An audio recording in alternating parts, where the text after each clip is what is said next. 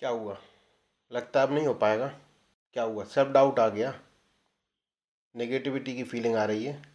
ऐसा लग रहा है ना कि अब अपने पास काबिलियत नहीं है, हमसे ना हो पाएगा। आलस जैसा आ रहा है क्या? छोड़ने का मन कर रहा है। तो चलो आज बात करते हैं इसी के बारे में।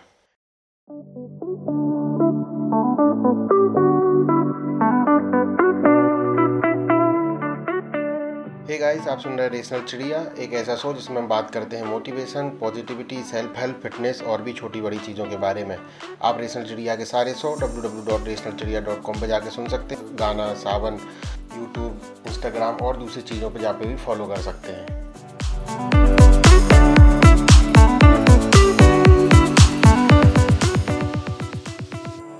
गाइस पिछले एपिसोड में हमने बात की थी गोल को छोटे छोटे भागों में तोड़ने के बारे में कैसे कि, कितना इम्पोर्टेंट है कितनी भी किसी भी पहाड़ जैसी चीज़ को पाना हो तो किस तरीके से हम उसको छोटे छोटे चीज़ में तोड़ते हैं। और लास्ट एपिसोड में बात की थी कि इसमें एक चीज़ और मिलाना ज़रूरी है उसके बिना ये पॉसिबल नहीं है। हाँ जी दोस्तों उस चीज़ का नाम है कंसिस्टेंसी जब तक आप अपने डायरेक्शन में कंसिस्टेंसी नहीं मिलाओगे आप रोड पे खड़े मैंने आपको बता दिया आपको इस डायरेक्शन में जाना है। जब तक आप उस रास्ते पे चलोगे नहीं तो आप वहाँ तक पहुँचोगे कैसे? पिछले एपिसोड में आपने सीख लिया कि गोल को कैसे तोड़ना है, कैसे आगे बढ़ना है, किस डायरेक्शन में बढ़ना है। अगर आपने पिछला एपिसोड नहीं सुना है तो पहले सुन लीजिए एक बार। लेकिन जब तक आप उसमें चलोगे नहीं तो चलोगे कैसे? जब तक कंसिस्टेंसी नहीं आएगी, तब तक आप उस पर चलोगे नहीं। गाइस जब सबसे छोटे थे तो हमें सबसे पहले कौन सी कहानी सुनाई गई थी? आप आँखें बंद करके थोड़ा याद करो। याद आया? कुछ याद आया? हमें सबसे पहले कहानी सुनाई गई थी कछुआ और खरगोश की टर्टल की और एक हेयर की। अगर उस कहानी में क्या था कि दोनों लोग रेस करने जाते हैं और कच, कछुआ धीमे धीमे चलता है खरगोश बहुत तेज़ी से चलता है और उसे पता होता था कि वही जीतेगा और वो जाके है ना पेड़ के नीचे सो सो जाता है आराम करने लगता है। लेकिन कछुआ धीमे धीमे चलता रहता है और लास्ट में जीत जाता है। हमें क्यों ये कहानी सबसे पहले सुन, सुनाई गई थी? क्यों बचपन में सबसे पहले दुनिया में इतनी सारी कहानी है लाखों कहानियाँ एक ही कहानी हमें सबसे पहले क्यों सुनाई जाती है? जिन्होंने सिलेबस बनाया बेवकूफ़ नहीं है। क्योंकि उन्हें पता है सबको पता है कंसिस्टेंसी कितना इम्पोर्टेंट है। वो कछुआ धीमे धीमे चलता रहा और लास्ट में जीत गया। क्या लगता है आपको खरगोश को क्या लगा होगा? जब खरगोश चल रहा होगा उसको लगता है मेरे पास एबिलिटीज़ है मैं चल रहा हूँ। उसको लग, लगा होगा क्या कछुआ मेरे से जीतेगा? जाके आराम से पेड़ के नीचे रेस्ट करते हैं। उसको आलस टाइप की फील क्या किसी से कंपटीशन कर रहे हैं? या उसको अच्छी ब, बड़ी छाँव दिखी होगी सोचा कितनी अच्छी छाँव है थोड़ी देर सो लेते हैं क्या फ़र्क पड़ता है? कछुआ भी ऐसा सोच सकता था अपन हम तो जीत ही नहीं सकते इससे। हमारे पास तो एबिलिटी नहीं है। क्यों इससे फालतू में रेस लगाना? क्यों अपनी बदनामी करवाना?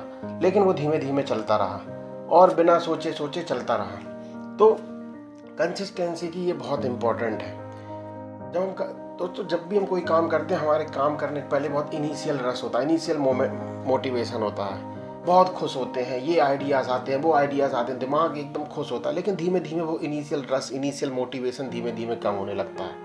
हमें दूसरे ऑप्शंस दिखने लगते हैं कि कि नहीं नहीं, ये काम अच्छा नहीं है, दूसरा काम अच्छा उसको ट्राई करते हैं। फिर उसको भी चलो एक बार ट्राई कर लेते हैं, फिर उसमें भी सेम कहानी होती है। सेल्फ डाउट आने लगता है। आलस जैसा आने लगता है। कल कल हम कुछ और थे, कल कुछ और मोटिवेशन से काम कर रहे थे, कुछ और डेडिकेशन से काम कर रहे थे, आज हमें आलस आने लगता है। चीज़ों को हम टालने लगते हैं। आज नहीं, कल करेंगे। कल नहीं, परसों करेंगे। फिर ऐसे करके चीज़ें धीमे धीमे छूटने लगती है। दोस्तों, हमारे कंट्री में एक बहुत फ़ेमस दोहा है। दुआ ऐसे है, करत करत अभ्यास के जड़मत होत सुजान, रस्सी आवत जावत है, सिल पर परत निशान। जो जिसने भी ये लिखा है, बहुत सोच समझ के लिखा है। उसने कहा है कि अभ्यास करने से प्रैक्टिस करने से कंसिस्टेंट बने रहने से, जो जड़मत है, जिसके अंदर दिमाग नहीं, जिसके अंदर एबिलिटीज़ नहीं, जिसके अंदर काबिलियत नहीं है, जिसके अंदर बुद्धि भी नहीं है, वो भी बहुत बुद्धिमान बन सकता है, उसके पास भी बहुत सारा ज्ञान आ सकता है, वो भी अपनी चीज़ों को पा सकता है। और वो इसको एक एग्ज़ाम्पल से भी बताते हैं कि जो पत्थर होता है, उस पर जब रस्सी जाती है पत्थर इतना कड़क होता है, इतना टाइट होता है कि उस पर अगर तूफ़ान भी आ जाए तो भी कोई नहीं हिला पाए। और इतनी लचीली रस्सी होती है, धागों से बनी हुई होती है, कभी भी टूट सकती है। लेकिन जब वो पत्थर पर वो रस्सी चलती है, आती है, जाती है तो उस पर भी निशान पड़ जाता है। इससे आप समझो कि आप कितने भी टैलेंटेड बने रहें। अगर आपके अंदर टैलेंट नहीं है तो आप टैलेंट गेन कर सकते हैं। टैलेंट कैसे गेन कर सकते हैं? पिछले एपिसोड में आप सुनिए कैसे चैलेंज को कम करना है स्किल को बढ़ाना है कल हमने बात की थी। लेकिन आपने टैलेंट गेन कर लिया आपके पास नेचुरल टैलेंट है आपके पास पैसन है आपके पास सब कुछ है।